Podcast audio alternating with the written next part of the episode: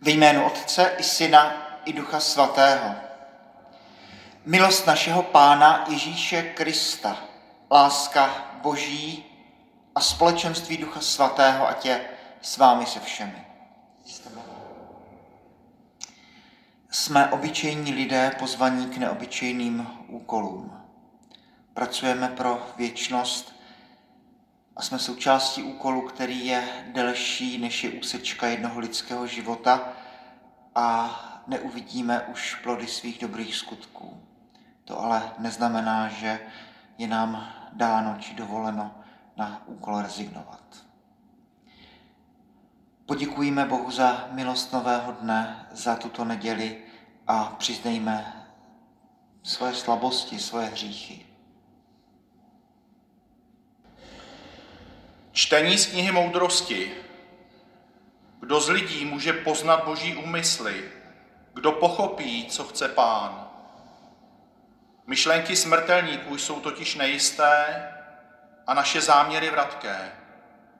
Vždyť porušitelné tělo duši zatěžuje a pozemský příbytek utlačuje mysl plnou starostí.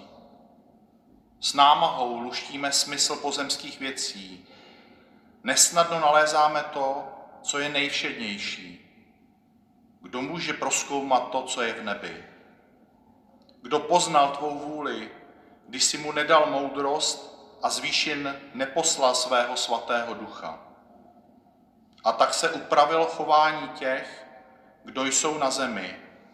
Lidé se naučilo, naučili, co je ti milé a moudrostí se zachránili.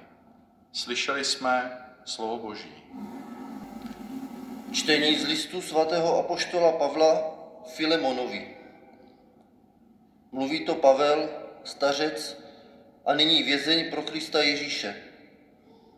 Prosím tě za svého syna, kterému jsem dal život tady v žaláři, Onezima. Posílám ti ho na zpátek, přijmi ho, jako, bych to, jako by to bylo moje vlastní srdce. Nejraději, nejraději bych si ho nechal u sebe, aby mi sloužil místo tebe tady ve vězení, které snáším pro hlásání Evangelia. Ale nechtěl jsem nic udělat bez tvého souhlasu, aby tvůj dobrý skutek nevypadal jako vynucený, nýbrž byl dobrovolný. Vždyť snad proto ti byl vzat na čas, abys ho dostal na zpátek navždycky, ne už jako otroka, ale jako něco více než otroka, jako drahého bratra, když i mně je tolik milý, jak teprve tobě jako člověk i jako křesťan. Jsi tedy přesvědčen, že já a ty patříme k sobě, přijmi ho, jako bych to byl já sám. Slyšeli jsme slovo Boží. Pán s vámi. Slova svatého Evangelia podle Lukáše. Ježíše cestou doprovázeli velké zástupy.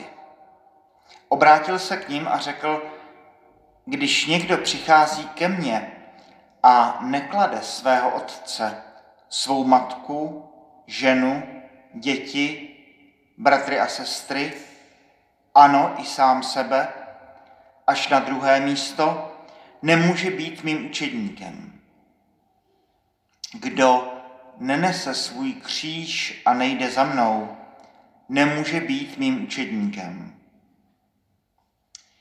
Když někdo z vás chce stavět věž, nesedne si napřed a nespočítá náklady, jestli má dost na dokončení stavby. Kdyby totiž položil základy a nestačil jí dokončit, vysmáli by se mu všichni, kdo by to viděli a říkali by, tenhle člověk se pustil do stavby, ale nemohl ji dokončit. Nebo když má některý král vytáhnout proti jinému králi, aby s ním vedl válku, nesedne si napřed a neuvažuje, jestli se může s deseti tisíci vojáků utkat s tím, kdo proti němu táhne s dvaceti tisíci. Jestliže na to nestačí, vyšle posly, dokud je ten druhý král ještě daleko a žádá o podmínky míru. Tak ani žádný z vás kdo se nezřekne všeho, co má, nemůže být mým učetníkem. Slyšeli jsme slovo Boží.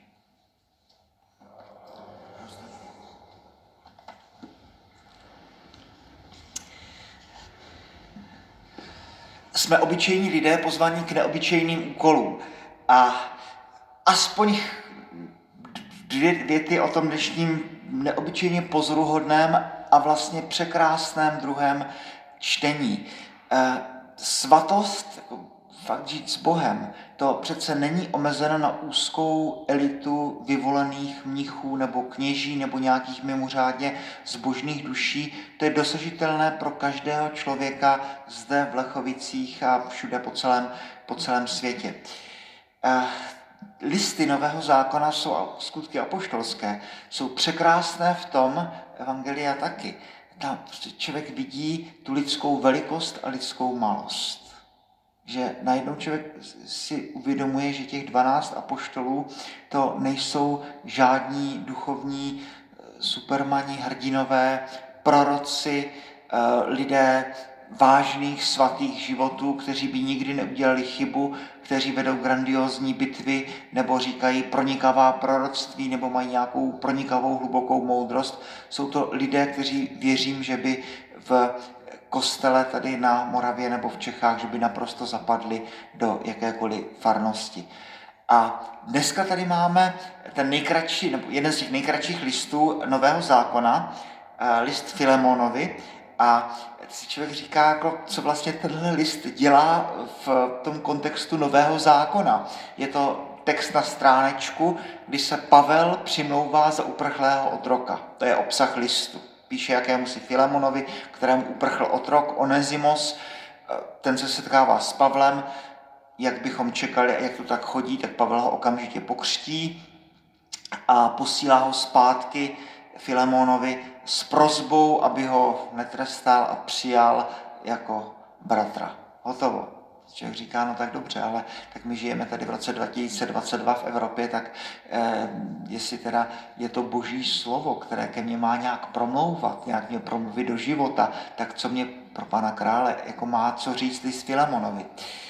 Eh, zdá se mi, že tady vidíme, je to jeden z možných eh, řezů tohoto listu. Jistě tam mnozí vidí třeba, eh, třeba to, co by zajímalo spíš sociologii nebo politologii, jak křesťané nechtějí revoluci a neruší instituci otroctví, ale zároveň tou myšlenkou rovnosti všech, tak eh, se to dřív nebo později musí zhroutit. Tady máme příklad. To není žádná, eh, Pavel tady nějak nedělá žádnou politiku nebo není revolucionář, ale, ale to říká Filemonovi, no tak ale dej si pozor, všichni jsme bratři.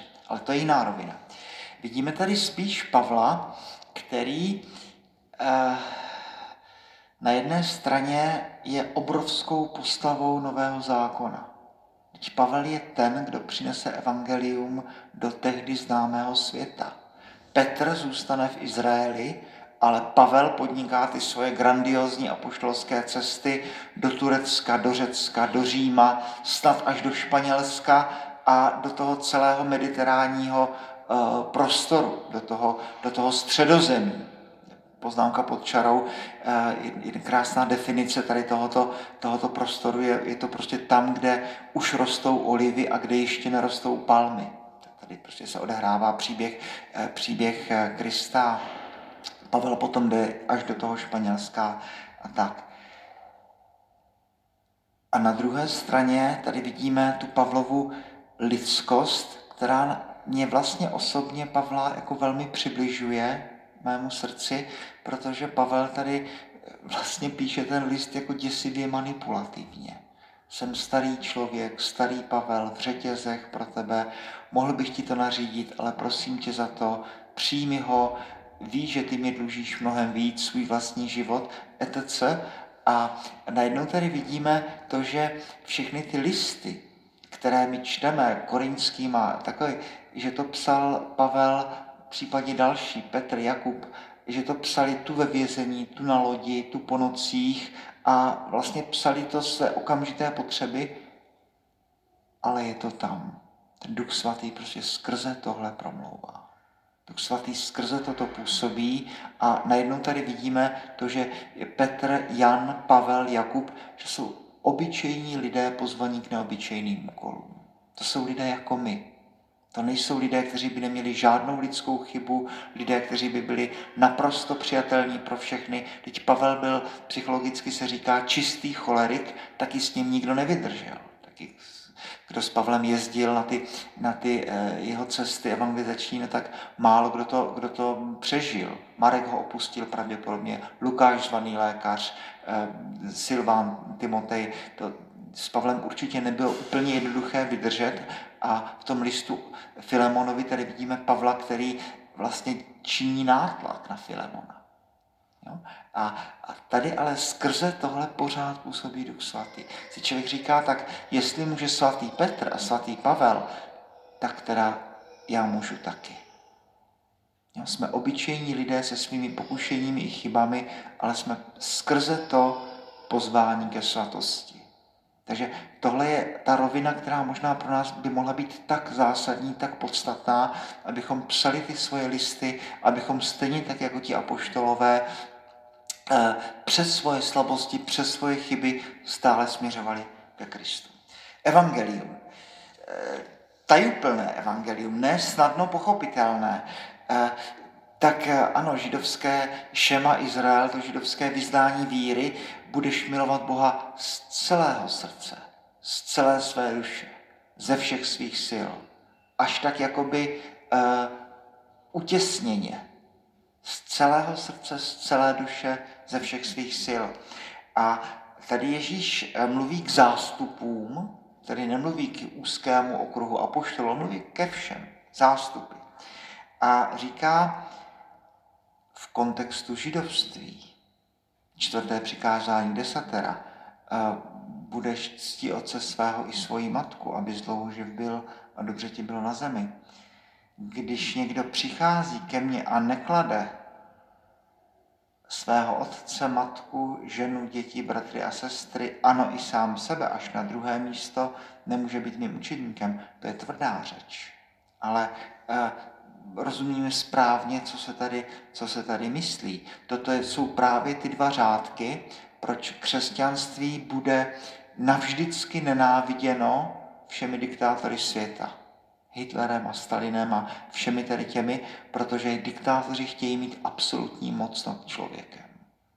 Absolutní moc, aby člověk uvěřil ve svého vůdce a dělal, co vůdce přikáže. Když vůdce řekne, tohle je černá, tohle je bílá, aby člověk následoval. Křesťané to neudělají. Ti řeknou, no tak ale je tady nad každým člověkem na zemi, je tady ještě nějaký jiný zákon, pravda zůstává pravdou, ale zůstává lží. A e, první zákon, kterému jsme odpovědní, je přikázání lásky.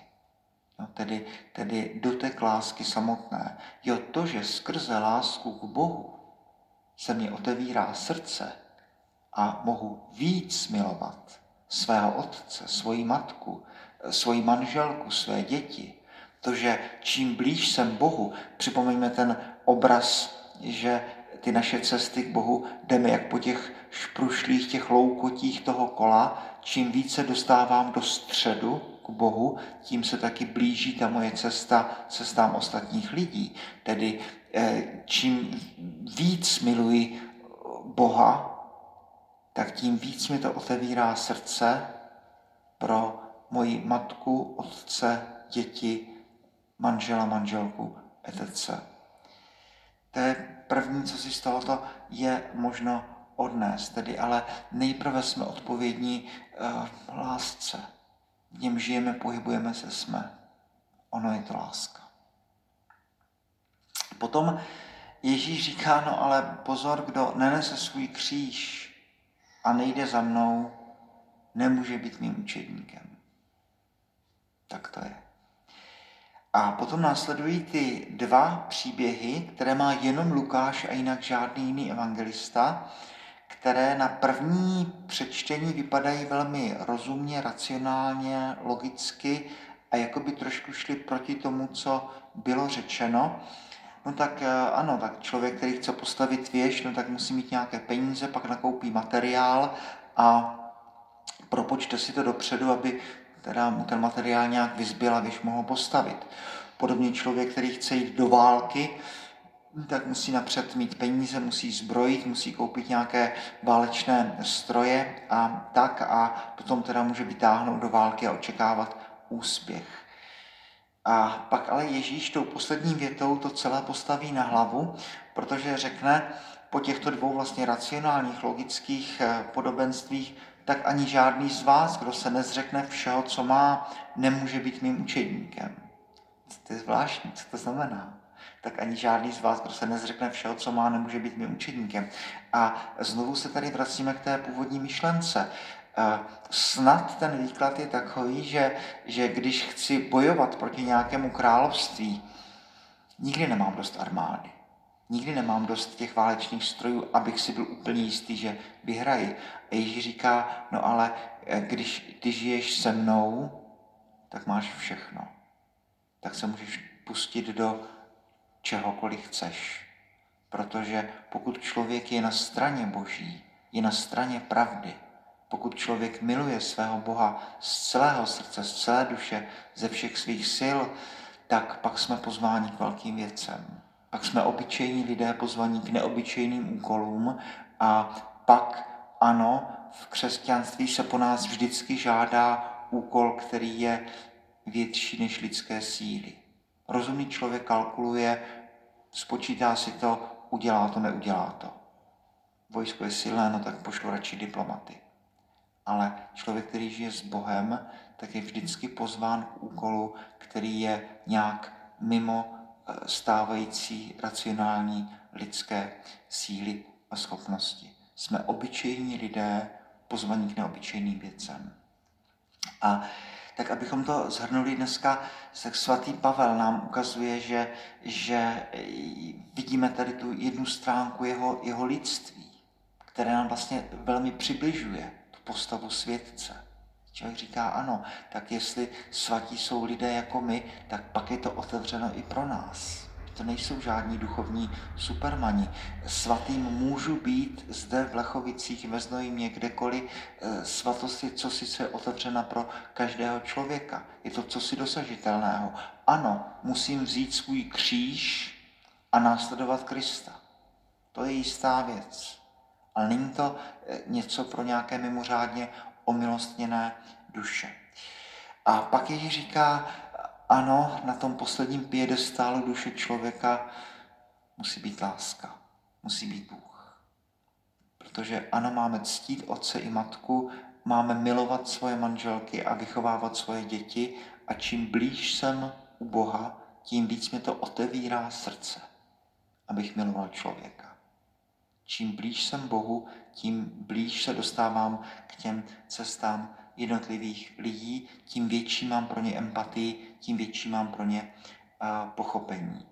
A uh, nemáme být snad jako ten král, který zvažuje válku, nebo stavitel, který zvažuje postavení věže, jestli je Bůh na naší straně, pak uh, budeme vždycky pozváni k úkolu, který převyšuje ty naše lidské, racionální, logické možnosti. Jsme pozváni k cestě, která je určitým způsobem nejistá a bude vždycky.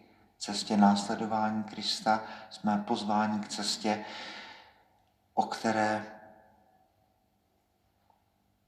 si můžeme být jistí, že nebude úplně pohodlná, ale že cesta k Bohu je cestou, která dává smysl, dává nakonec to naplnění a především, která dává eh, to, že člověk prožije svůj život správně, spravedlivě, tak, jak má, eh, jak to říct jinak. Cesta k Bohu je, je cesta pro každého člověka. Boží chvála sláva.